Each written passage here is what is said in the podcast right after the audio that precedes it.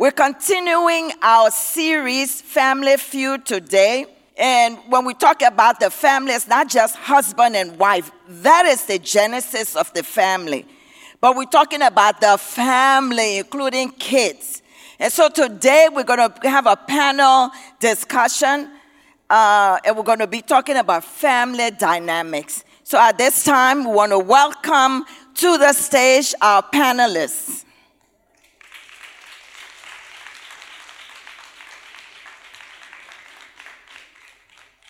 So the sermon continues and be blessed.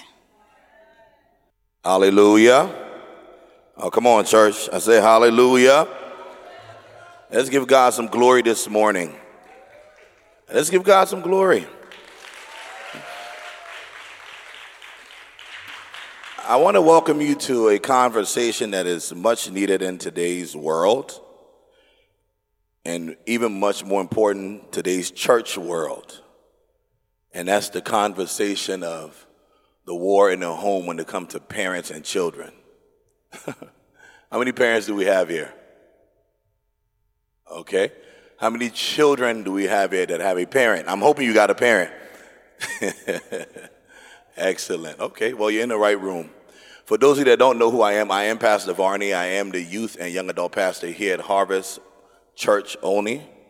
And we have an amazing panel here. So, starting from my very immediate right here, we'll have our first panelist introduce herself, and then we'll just go down the line. Hi, I'm Kumi Morgan. Um, I just graduated high school, and um, I've been in Baptist. I've been part of the church my whole life, basically. Hi, my name is Vanessa Aka. I have one more year until I graduate, and I've been part of the church since about 2013. Hi, guys. My name is Dylan. I am about to be a junior in college, and I've been in this church before I was born.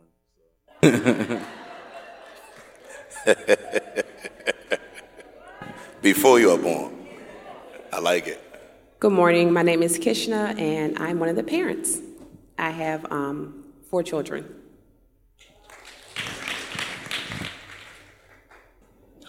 Good morning, everyone. My name is James Kiawu, and I have one wife and two kids.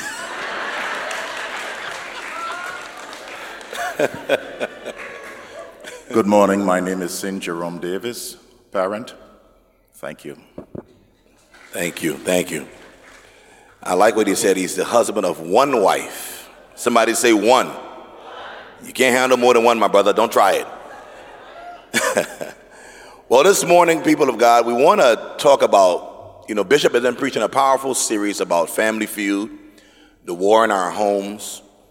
And it's one thing for the war to be external, where you're dealing with issues in the society and issues in the community, and you know, you're seeing all of the things that are coming against the home. But then it's a whole different matter when the problem enters into your house. And as a child, you see your parent as the problem. Or as a parent, you see your child as the problem. Our hope that in this discussion for this brief moment, you will discover that neither one of those individuals are the problem, but that there's a greater war being fought against the home. Now, our base scripture is found in Ephesians chapter 6, verse 4. And since this, this month is we're celebrating fathers, I think every father in the house needs to hear this, including myself. Because by the way, I have six children, men. And my beautiful wife Nicole puts in some work. We put in work. To God be the glory. Ephesians 6 4 says in the Amplified Version Fathers, do not provoke your children to anger. Do not exasperate them to the point of resentment with demands that are trivial or unreasonable or humiliating or abusive, nor by showing favoritism or indifference to any of them. But bring them up. Somebody say, bring them up. Tenderly with loving kindness in the discipline and instruction of the Lord. That is what we're coming out of today. And quite frankly, when you look at parenting right now from a, from a biblical worldview, you know, there are two two stories that came to my mind where it, it just it encourages me when I look at how parenting was done in the Old Testament. The first one that comes to mind is the story of Elkanah and Hannah. You all know that story, right? Uh-huh. Hannah wanted a son or child so bad that she made a commitment that if this child is given to me, Lord, I would dedicate him or her to you. And the Lord blessed her. The Lord answered her prayer. The Lord gave her this son. And what did Hannah do? Hannah dedicated her son to the Lord. Now, she, he, he was given to the house of the Lord, but we all know that in that house, the house of Eli, things wasn't always, you know, it wasn't an ideal situation. But yet, Samuel is known in history to be one of the great prophets. He was the one who the Lord used to, to anoint David, etc., etc. The ideal, even though he came up in a, in a not so amazing house. And then we also know the story of Jochebed. How many of y'all know who Jochebed is? Hmm, yeah, we here today. Jochebed was Moses' mother. God gave Jochebed the opportunity to raise her son in Egypt with access and influence.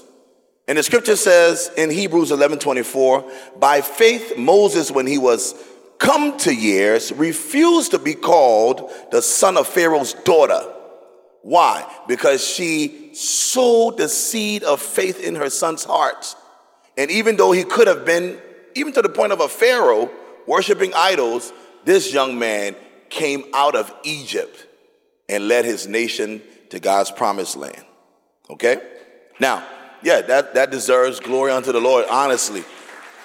Because it's difficult to raise children in a society that's paganistic. It is difficult to be a parent who's focused on that, on that reality. Now, that's one aspect. But, somebody say, but. After, as a mother or a father, you have given that child the ideal upbringing. And ahead harvest, I know you parents are doing that. Those of you watching online as well, I know you're doing that. After you have given them all that you know how to give them in your little way, what do you do? And this is where we're coming from. When your child blatantly abandons their upbringing to pursue the world's ideology and, and, and all of the things that the world has to offer, what do we do? Okay? And it's from this vantage point that we're gonna, we're gonna engage our panelists because I think it's very important that we answer that question. And so I'm gonna ask Minister St. Jerome, the first question is his to deal with. Minister, what do you do when you have done what you know to be God's will and way to train up your child, yet he or she goes against all of the things that you have given them? What do you do? Help us. Now, the very first thing is patience, and that's why I was trying to find out how whether or not he would have responded or asked me or reminded me. and I timed it for about six seconds and he was not patient enough to give. That's it. I was waiting for my the very answer. first thing is patience. That's the very first thing. Now, um, look at a child as a bottle, a glass bottle with oil in it, stopped, closed up, in fact, and sealed. The child is a glass bottle. The oil in it is what you've put into the child. And the sealing is the Holy Spirit sealing that bottle. And whatever comes against it will not impact it or go into that bottle. So you exercise patience. Now, we, we, we know that Christians we talk about pray, pray, pray, pray, pray. Yes, you cannot do anything, you've done your share. So everything that comes at that bottle is what the child is experiencing in the world. You pray for yourself that you have wisdom, you will not be quick to speak, quick to anger, and you'll be quick to listen. You pray that the Holy Spirit will be able to minister to the child, even though the child has, quote unquote, drifted. You pray that the child will become very discerning in hearing the voice of God. Mm. Because you cannot say anything because it's just bouncing on that child at that point. But you have put into that child the word of God and what the child is supposed to be based on God. Now, patience is very necessary. Anger, no. But firm love, yes. So when you are exercising firm love, the child might think that you're angry. You're not angry, you're just firm with the way of showing love to the child. Mm. God does it to us, He allows it to happen to us, and I think you should let that happen to the child also. And when you pray, pray that one day, eventually, that child will return to the Lord. Mm. Because that's all you can do. That's a different person. You cannot force that person to change after a certain time. Wow. Yeah. Well said. Well said. Yes. Well said. Well said. Thank you. Yeah, you taught me patience just now. I, I learned something new. Our next question is for our young man, Dylan. Is there ever a time when any young person under authority, is there ever a time for any young person under authority who feel that he or she has the right according to their own understanding? Is there ever a time where they are, they are justified for going against what God has told them not to do? Hmm. Especially when the parent is acting out of character. No. I mean, I mean that's a simple answer, right? Elaborate. Why do you say? I no? mean, um, once you start growing up, you start having your, you start thinking for yourself. You start making decisions for yourself. But um, I think that's part of honoring your parents is that right, wrong, indifferent. You give them that reverence. You give God reverence. I mean, God, God makes me do a lot of things that I don't want to do. You know, but whether I want to do it, whether I agree, disagree, whatever like that, I also understand that is the heart posture that matters the most. Is understanding that my parents want the best for me. Whether I do not like it at all, whether I may argue, whether I may formulate the best argument with a thesis statement and supporting arguments, all that, it mm-hmm. doesn't matter. because whatever they're saying, whatever they're doing, is from a place of concern for myself. And at least with that understanding, I'm able to discern and you know, sometimes I just have to be patient. Sometimes I just have to let that season pass and I'll have an opportunity to do whatever I want maybe later at a later time. So yeah. Hmm. Well said, well said, well said. Somebody just said, Where y'all find this young man from? He's here at Harvest, by the way. He was raised here. He was born be- anyway. All right, for our next um, panelist, Mrs. Ricks, what would you say then are the proper principles of disciplining children in our homes? What would you say? I mean, come on, you know, sometimes children will take you there. Y'all know, parents, y'all know what I'm talking about. They will take you right to the edge of insanity and say, now what's your next move? What do you say? What are some of the proper things that you have applied or you would advise us to consider? Wow. Like he said, patience. Patience is a, a, a huge principle that you have to apply when you have children. Understanding communication. Um, communication is huge in um, parenting. If you're not willing to listen to your child, then you can't. You can never understand your child. Um, I've learned. Again, I have four, and I've also learned that you have to sometimes meet your child where they are in order to really understand them because they're going through so many things, um, things that we may, have, may not have gone through because times change. Parenting structure hasn't changed, but times have changed. And because the times have changed, we have to be willing to say, okay, um, me yelling at them or speaking at them is not working. I have to listen, I have to stop, and I have to speak to them like we're having an open conversation and be willing to listen and hear what they're saying and understand what they're saying and not just brush it off because they're a child. So, communication, again, patience, love, um, doing everything in love. Um, also, when Var- Pastor Varney first um, asked about this, he said, you know, what is intentional parenting? In thinking about that, I also was like, I wish I would have understood that before because I would have done so many more things with intentional parenting and more purpose. So, hmm. okay, that's good. That's good. That's good. You know, when you when you said that, um, what came to my mind was, you know, some of us have children who are who are athletes, and when we have them doing these extraneous workouts, you know, you're a track runner, right? when you have them lifting weights and doing things, it's not, they don't see it as negative because they see the benefit You know what I'm saying? Like they don't see it as a bad thing. Even though there's pain in the process, there's growth happening. So when I hear us say that, you know, parents, we got to be intentional when it comes to disciplining them, right? Now, of course, for every good thing, there's another side to consider. And so I want to ask our Deacon James Kiewu, is there a difference between punishment and discipline? Is there a difference between punishment and discipline? And how do you determine something a child does to be a punishable offense? For some of us, your child broke your china. Hmm. They broke your mug you've had for 20 years. Hmm. Please. Thank you, Pastor Vani. You're good. So, I mean, as, you know, there are things that work for one family that may not work for another family. But as far as my family is concerned, there is no punishable offense. Mm. And that might shock many of you because the goal of punishment is really uh, to be able to, it's a payback, to be, to be able to, to account for what you have done. Mm. While the goal of discipline is to not only correct you, but to change the behavior for a better outcome in the future. And so punishment has, I say this, punishment has a short memory. It is only for, for the now, and it's only designed for you to forget even, pay back for your, your wrongdoings.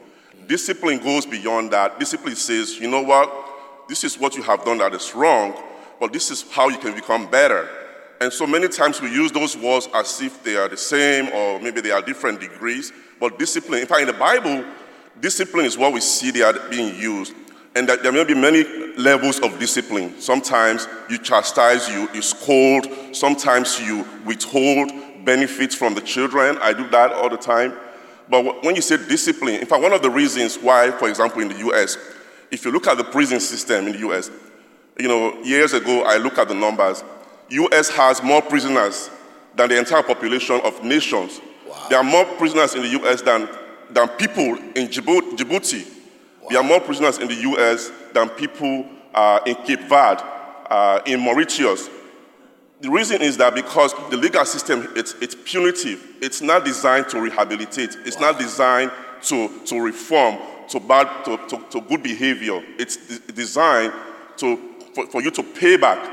And so that's why when we punish the, the kids, when I punish the kids, you're only creating repeat offenders. So there's no punishable offense, but but every wrongdoing,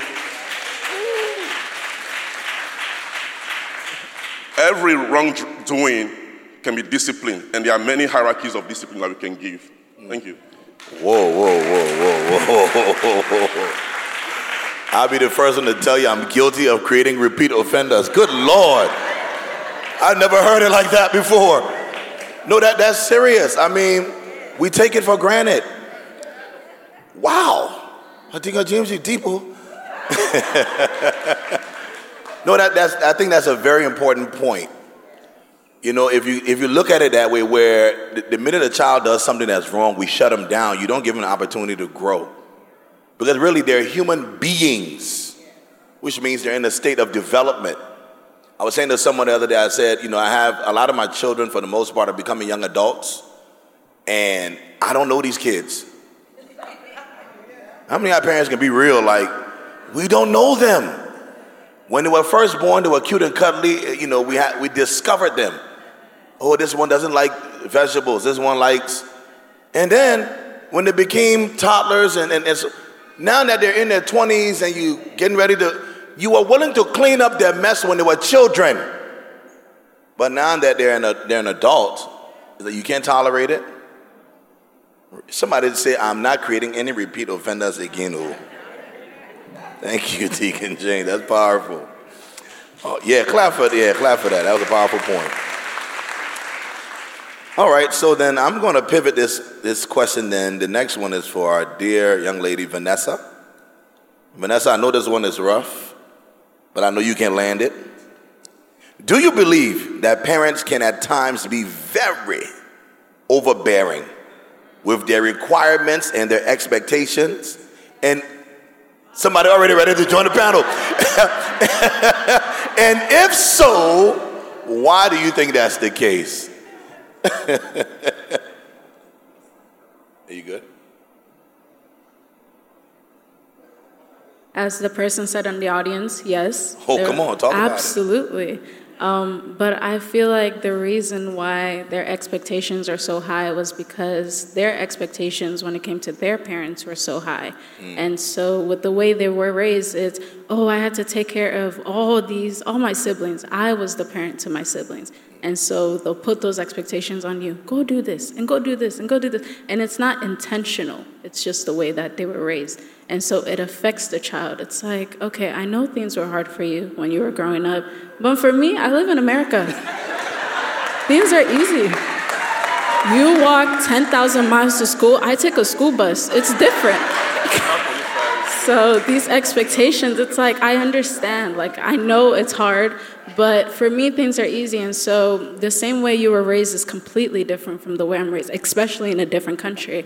And so it's a lot. It's overbearing on a child. And so you have to understand that, okay, I was raised in 1700s, the decades. My child is raised in the 2000s. And so it's completely different, completely society. And you have to understand that, okay, with the way we're raised, I know this is how I was raised, but okay, things are different. And so because things are different, expectations have to be lower because things are easier now.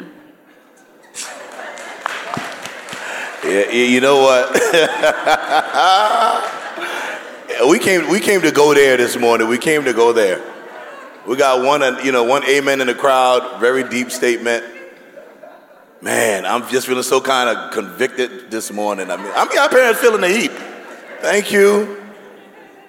What what Vanessa said, I think, is very crucial. Where they are now in terms of their upbringing is completely different from those of us that are diasporans, if I could say that. Who grew up, some of us grew up in other countries, whether you grew up somewhere in Africa, somewhere in the Caribbean, somewhere else, or even here in the US, but in a different generation. Huh. What they did in the 70s don't apply now. You know, I was watching a special last night on CNN, and you know, they do these different decades where they celebrate different decades. And it was they were talking about the 70s, and I said, Jesus, we grew up watching that. Archie Bunker? Like, this is not, that doesn't apply in 2022. And somebody said, well, it doesn't apply. Now, I've said this before you can be sold to the message, but the mold should be breakable. You should be able to adjust and pivot because total different generation before you. Parent, I'm talking to myself, I'm not talking to you. In Jesus' name. Great response. Give, give a hand for Vanessa. Great response. Okay, uh, Minister St. Jerome, we're gonna, we're gonna swing back to you. And this question right here, I believe it enters into our, our scripture verse. The question is, what does it mean not to provoke your children to anger? Okay, so maybe you can answer that part first, and then I'll ask you a follow up question. What does it mean not to provoke your children to anger? And then I have a follow up to that. With the patience you have now, oh, I'm sorry. thank you, thank you, yeah. Just thinking. Uh-huh. With the patience you have now, I will say that you should not, I'm being very simple, you should not do things in the training of the child, discipline of this child, that will cause that child to begin to say, What? I give example. We bring our children up being hypocritical rather than being authentic. We set two standards for them. But children learn more from what they observe rather than what you say. I cannot be telling my son, wear a belt every day, and then I'm sagging. I cannot do that. The next thing is pride and humility. Why should I expect my child to say, I'm sorry, when I cannot say, I'm sorry? Okay? One of the things I will say again is that uh, we bring our children up wanting them to be good children rather than being holy children. So we should teach them holiness rather than goodness. It's very easy for you to be good. How was school today? Good. How was the food? Good. How was this thing? Good. Everything is good. Okay? And be able to let that child, whatever that child is explaining to you, we have talked about discipline, which is from the same word of disciple, which means learner. We've talked about um, being patient and the rest of it. But the child should see whatever he or she is doing through the eyes of the parents also that is applicable to the Word of God. Okay? You cannot call yourself a Christian and the child comes home and they talk everything. With me, I just ask, so yes, I agree with everything. How does it show that you are a Christian when you're amongst your friends? Not in front of me, because in front of me, you know, holy hands will start rolling. but in front of your friends, how do you show that you are a Christian? Okay, so I think with that, I will just stop there. If any other time, you can call me. Yeah, absolutely. There is a follow up because, I mean, when we talk about provoking our children to anger, there are some ramifications. Okay, and sometimes you say, but who is this child? Foolish child. Go and sit down. Provoke. Well, you can be provoked. You know, the children have this thing where they, they coin a term called African parents. Hmm, I see some of them saying, mm-hmm. Yeah, I got an African. I mean, I got an African parent. I do. and sometimes we believe, I'm not, and this is not, you know, any down on our African culture and how we raise our children, but sometimes we believe that our children cannot be somehow provoked to anger. And we shut them down and we say, you can be seen, but you can't be heard. Like, some of us are even not, you know, anyway.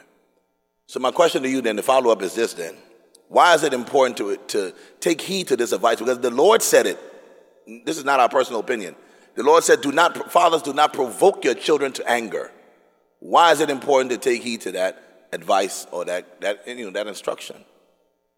I think over the years we have developed this parental culture of impunity, where, as I mentioned earlier, pride, rather than being humble, uh, impatient rather than being patient. But the bottom line is, and then we want our children to be mini us, little St. Jerome, little Vani, and the rest of it. It will not happen.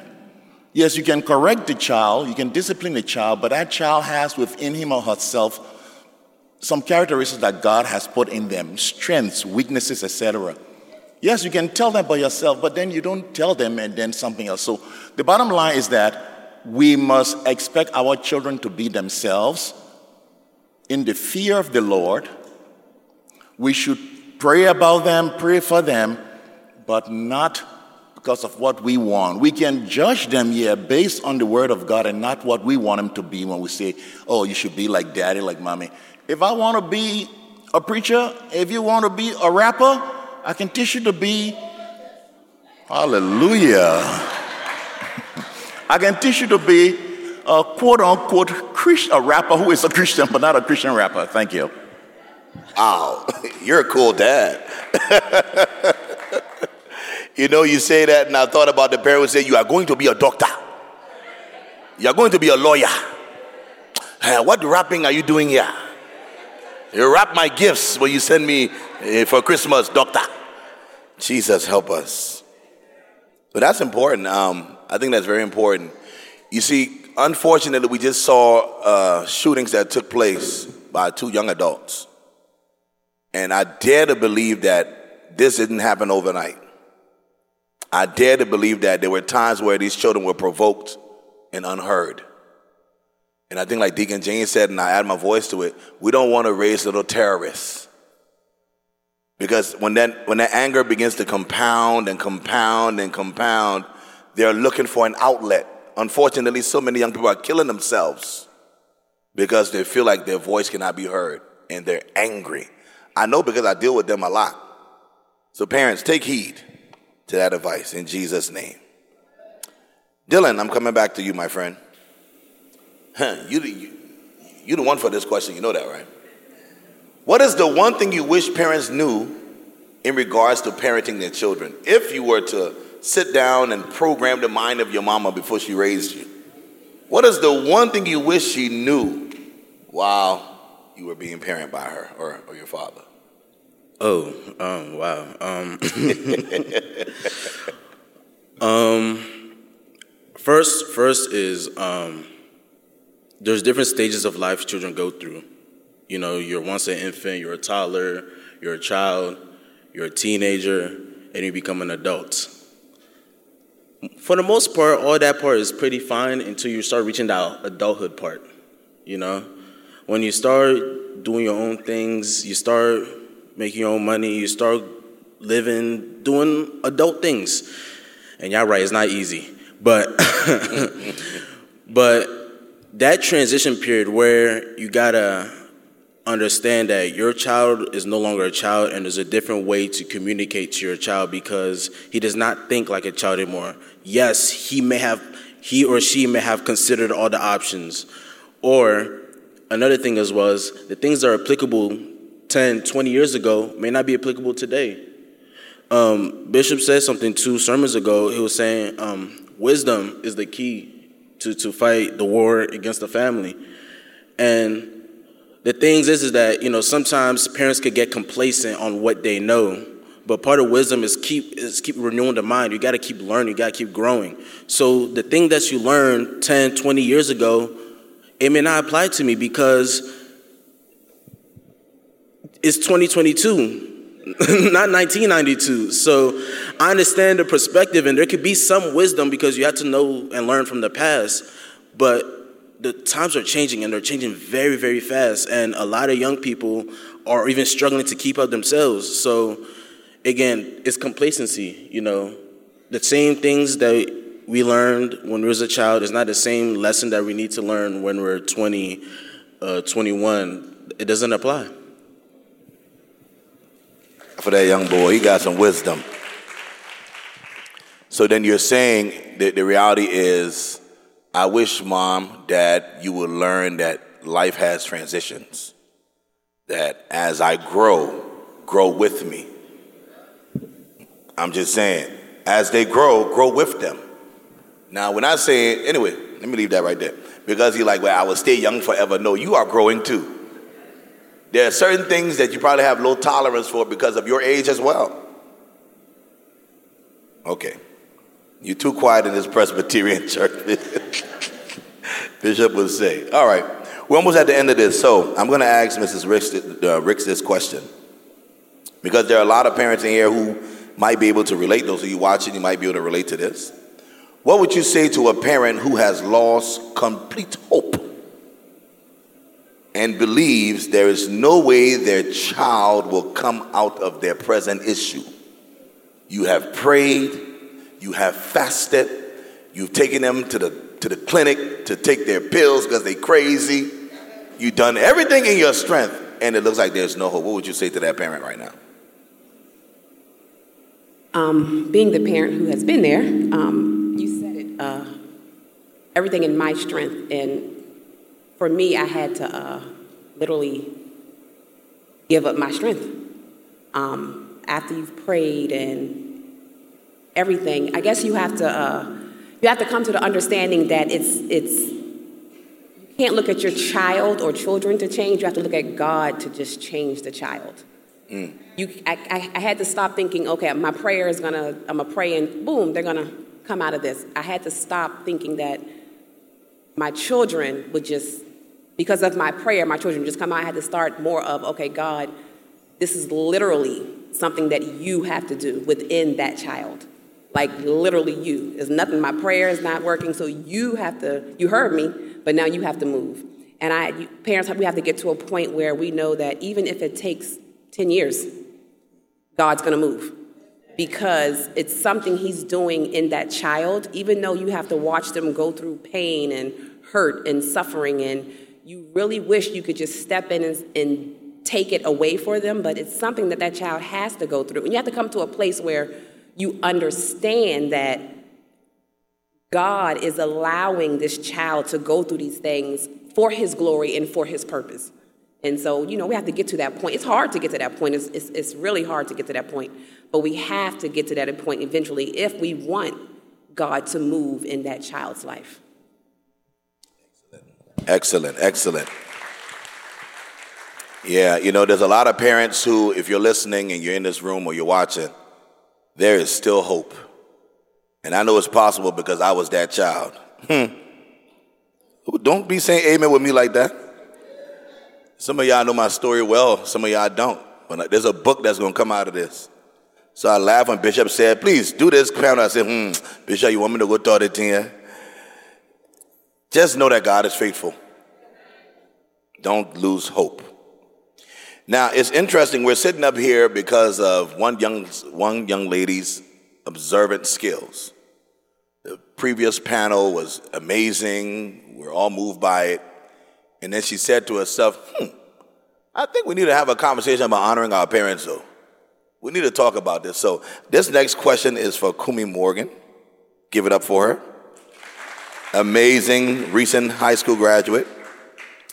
And the question is, Kumi, what does it mean then for young people to honor their parents? And why is this a very important advice? And why is it so difficult to follow? So, two, is a two in one for you. Um, I think really the advice that I'd give, um, the relationship in my mind changed between me and parents when I stopped viewing them as parents, and it sounds bad, but you have to start viewing them as humans. Um, they're just like us, just older, and no one was. no one was coached to like be a parent. There's books, but like it's different in real life. And so if I think about if I was a parent, I don't think I would know what to do. So you have to realize that sometimes they don't know what they're doing either. Mm. They're just trying their best. So, but I think I think with um, the understanding and empathy for them, honor will come along with it. And um, of course, it's harder. Sometimes people are like, what if your parents abandoned you or you're abused? I think um, it's harder to sympathize in that way, but you can still give honor for parental figures or people who have influenced your life and realize even just understanding for other people's perspective. You don't have to like love them or whatever if they've abused you, but just try to I don't know.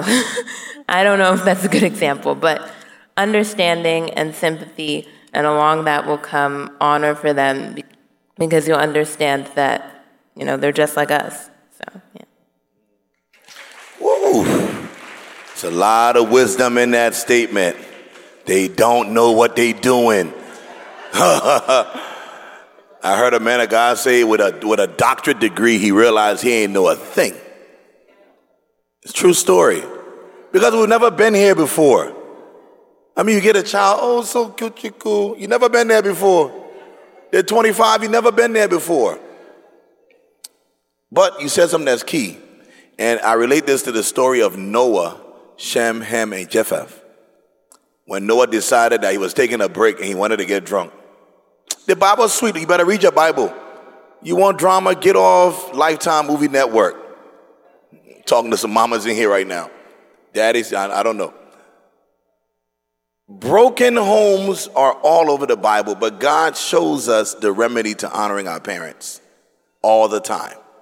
It's in there. Okay? So great response. Clap for this young lady. Great response. Great response. Okay, we're almost at the end of this. So, Deacon James, I'm coming back to you. What would you say are key ways that we as parents can raise our children in the discipline and instruction of the Lord? What are some, what are, what are some things that you're doing that you've seen work? What are some key things that you would advise we, we consider?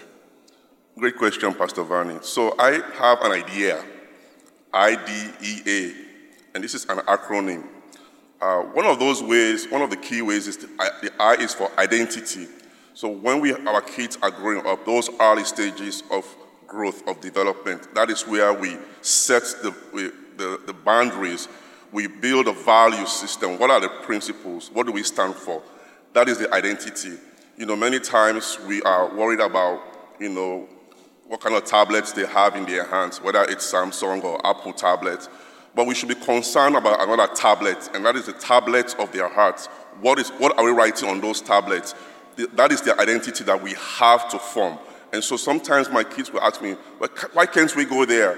Why can't we do this? And I tell them, well, we are different. We are a strange people. We are peculiar. And what is that? I said, we are weird. We are weird people. So really, are we? we you say we are weird. That's what it means. We are different. We are not. We can't do it because we are God's people. We are people of God. So I is for identity, and then the D is for devotion. We have to be able to teach the kids, our kids, to not only uh, uh, know our faith, but also to live out the faith, to, to profess the faith. That is for devotion. And then E for education. Teach them in the Word of God. It is not about academics, but also teach them how to grow up to become resourceful members of the society. How can you be productive? How can you use your, your gifts, your talents, your skills to be able to be a blessing to the kingdom and to your, to your community? That is education. Teach them God's Word. And then the A, A is very crucial. A is attention. You know, sometimes I, I'm sitting there, I'm working at home, and my kids will ask me questions which I know they know the answer. And then, and then I'm caught up in my work, and then I look up, and, then, and they will tell me, never mind. I said, what do you mean? But the question was not really uh, needing an answer. It was only a call for attention. It was for me to, to take, get off the computer and to be able to have an eye contact. So attention is very, very essential. If we don't, if we don't pay attention to our children, there's someone out there waiting to give them attention. If we don't, we have to be able to, to love on them. We have to be able to give them the attention. I mean, social media is there. We have influencers. If we don't give them the attention, someone will be there to substitute.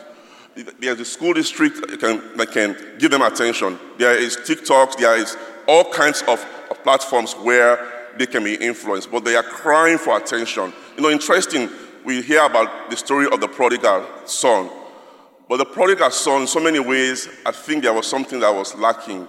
Uh, but one thing that, when you read the story there, is that it took a prodigal father to be able to, to trump the prodigal son. And you say, what does that mean?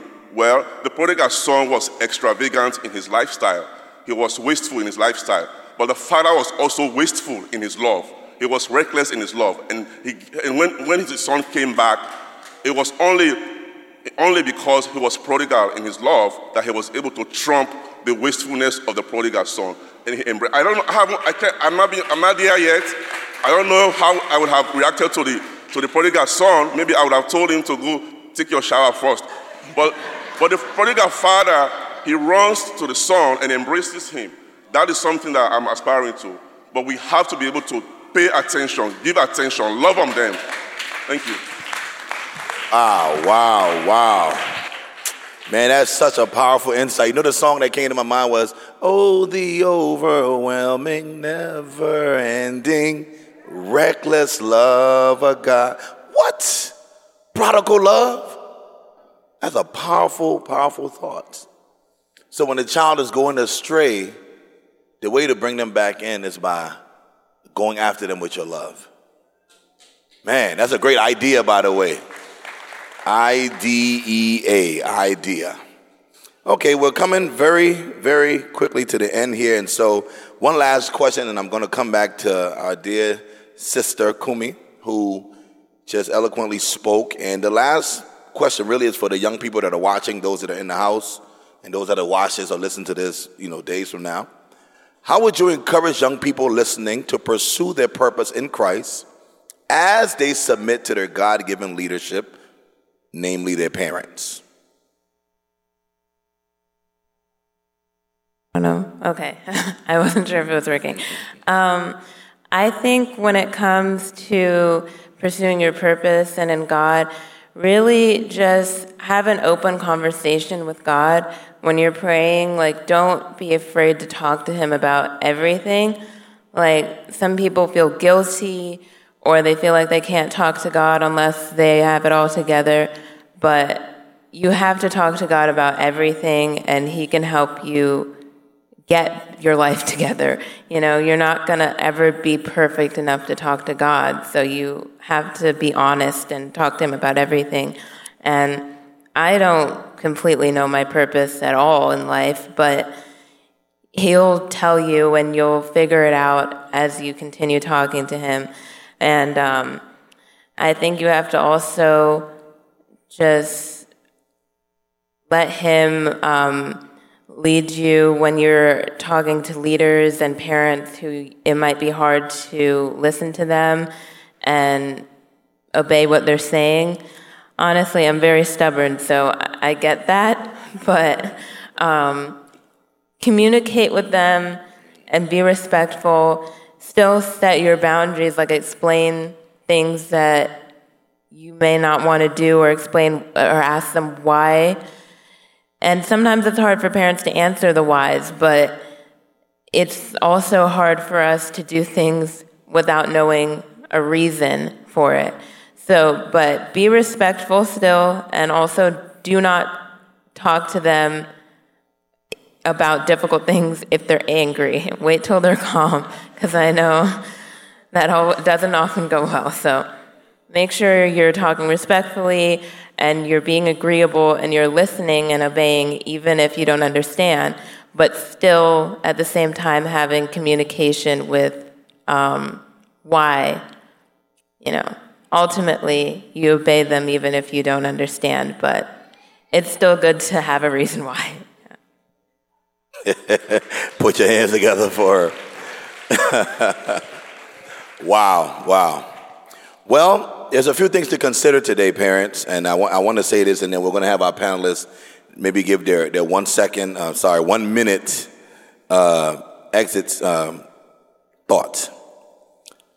There are a lot of kids who, you know, a lot of times we think that young people just, they're just rebellious, they're not doing well, but there are young people who do appreciate what we give them.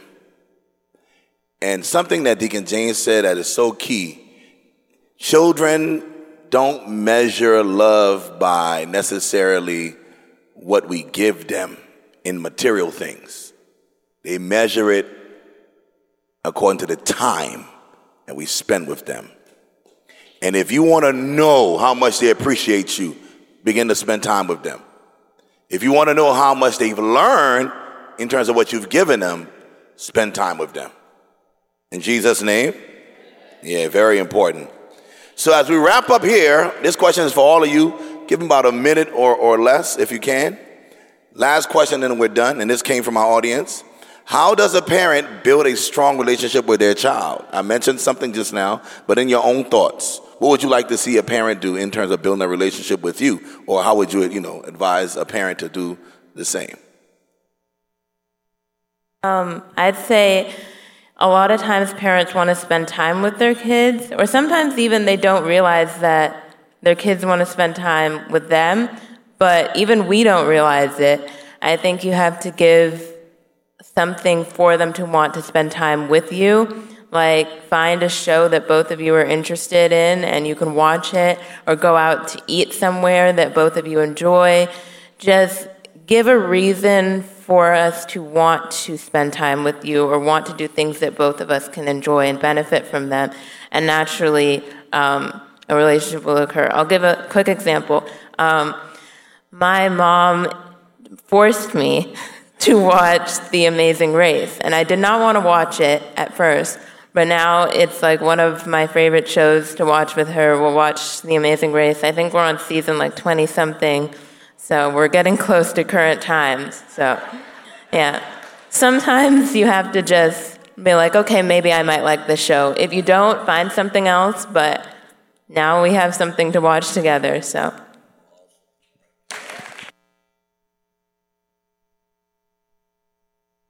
Um, so, one, understand that you may not know your kid. Like, a lot of you live in houses and you don't understand your child. You don't know who your kid is. You just understand that, oh, yeah, they go to school. Um, like someone said, you ask them, how do you go to school? Good. How was school today? Good. What did you? It's good. Everything. And so you have to understand one, know who your child is before you try to even um, spend time with them. Because you can try to watch a show with me, but there's you know you don't know me and so you don't know what i want to watch you don't you don't know who i am you don't know what i like and so i need you to understand that this is who i am first before you even try to go out of your way another way is understanding that um, you and god are not always going to agree to So don't just say, oh, because God said this in the Bible, then this is how it is, and God says so too. Because God is in heaven looking at you like, I, I don't agree with what you're saying. And so you have to understand one, pray to God. Understand that, okay, my child is saying this, and so I'm to pray to God, see how God views the standpoint, and then go back to my child so that God can discern what my child says and what my child is um, thinking and then, yeah, spend time with your child, but understand you have to know who your child is before you go any further.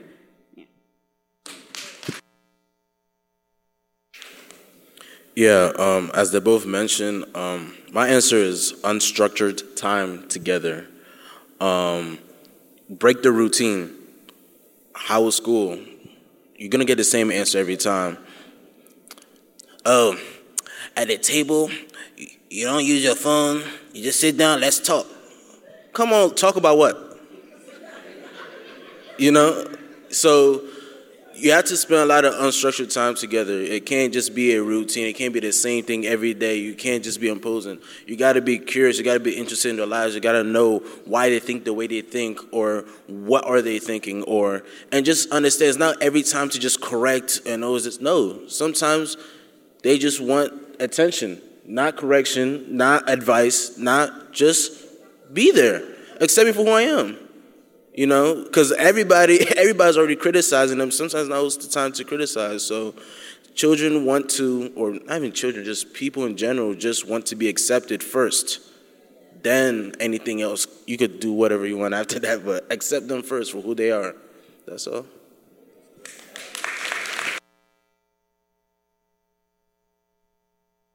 Um, what he said, uh, unstructured things. Um, I have, again, four kids, and the three boys, you would think that they would want me to sit down with them and watch sports, but no. Um, like he said, again, unstructured. So I have one who would rather me just, we just sit and talk about anything, he, any, anything in general. He doesn't care. I thought my daughter growing up would love to do nails and girly stuff, but no, that's not things that she was interested in at all. Um, so you have to, again, learn your children each individually, learn what they actually like, what they're actually interested in, and be willing to um, go out of the norm. Be willing to, if, if your child wants to run out, if your child wants to say, Mom, watch me run out around the circle in the rain, then you have to be willing to say, okay, Xavier, you're going around the circle in the rain and I'll film you, because that's what he wants you to do. And if that's the time they want to spend with you, then that's the time you spend with them. Oh, I'm sorry. If that's the time they want to spend with you, then that's the time they want to spend with, spend with you. It may be the most weirdest things. Like you said, we're weird people because we're different. But those are things you have to be willing to do if you want to develop that relationship um, with your child, that open, unfiltered, to have the relationship where you can talk about anything with your child. You have to be willing to step out the box and be the parent that's not boxed in. You have to be able to step out and say, okay, I'm out of this box and I don't care what it is. We can talk about it, we can deal with it, we can laugh about it, we can cry about it, and it won't change your love for that child because you love your child, not the thing. It's your child that you're loving. Excellent, excellent, excellent. One minute, one minute. I'm the, I'm the time guy, by the way. One minute, one minute. Go. Okay, so I think one of the things we have to do, I do, is try to listen. We have to listen. Sometimes just listening, you'll get to learn a lot from your kids. And many times when they are acting out, it's really a call for help. It's a call for attention. So listen and to, to be able to understand what is going on in their lives. So listen to that. And then another thing I use is incentives. So I am an economist by profession, and I know that incentives work. And so one of the ways I try to engage them, you know, I mean, you, today I, I saw your test grade, you got A, so here's what you're gonna get for A. You create that incentive. It wasn't expected, but you try to incentivize good behavior, uh, good performance. We can go hang out in places. Uh, one of my kids like to be on the beach. beach. We went to Sierra Leone last year. We went to one of the beaches, and every every day, she, uh, you know, they want to go back to Sierra Leone to go to that beach so, so okay, I mean, let's see what, what's going to happen. If, if you do this one, maybe that's something that we can talk about, but incentives matter, incentives work. And that's what I try to do with my kids. Thank you. Excellent. God created the family father, mother, that are parents. Mother got her strengths, father got his strengths. If the child wants to run about and play in the yard and sports, and mommy loves to play sports, run with mommy. If you want to be in intellectual things, etc., yet you understand the child, run with dad. My son reminded me the other day, because uh, I'm a modern day Abraham, all with a kid. And uh, he said, You know, Dad, you want to know something? I said, What? He said, You know, we don't uh, uh, stay up late on Friday nights anymore. I said, Okay, we'll start it. But the interesting thing is, you have to go and play sports on Saturday. But go on the turf of the child. For me, if you're at home, I go to your turf. And from on your turf, we can do things. I am not going to be sit down every time, sit down, let us talk. No. If you're playing games, I can watch because I don't know. When you're playing games, I wonder because if I start playing with you, my, I might have arthritis in my fingers. So I just watch them. The intellectual part, I can handle that. The sports spa and all out and out and everything and all the energy, she can handle those and we can build that relationship. Excellent. Put your hands together for this panel. It's been it's been eye-opening. Very, yeah, come on, clap for them. Very eye opening. And our prayer here at Harvest is that you will indeed raise godly seeds for the mission that the Lord has called us to complete. The fight continues. What you do, what you heard today is what matters most. God bless you. Thank you.